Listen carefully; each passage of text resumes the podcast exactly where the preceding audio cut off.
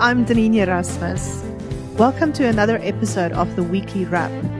This is a podcast in which I will tell you about some of the top articles from the latest edition of Farmers Weekly magazine. We will also take a look at some of the week's biggest agricultural news stories. New on shelf this week is our 14 May issue. In this magazine, the main focus is on farm machinery and mechanization as we take a look at some of the machinery trends that are shaping the future of agriculture. We also have an article on potato production, in which a farmer from KwaZulu Natal explains the need for precision planning when farming with this crop. In our livestock section, we meet a farmer who runs both a Hereford and an Angus stud, and she explains how she uses performance testing and selection to improve the efficiency of cattle in both of these herds. Readers can also learn more about the market for carbon credits in South Africa in this week's feature article. I want to start by telling you a, a, bit more about this article.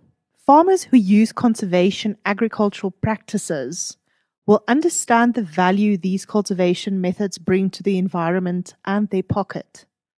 With less money spent on fuel and inputs, better soil quality, and increased yields, there is no doubt about the benefits of farming methods such as no till. Likewise, the exponential growth in orchards in South Africa as the citrus, avocado, and macadamia industries expand are seeing swaths of carbon capturing trees fill the countryside.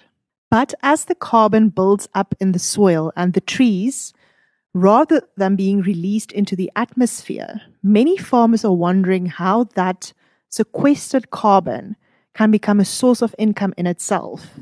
Janine de Wet, South Africa country manager at carbon project developer WeAct, believes that there is significant scope for no-till farmers to sequester soil carbon.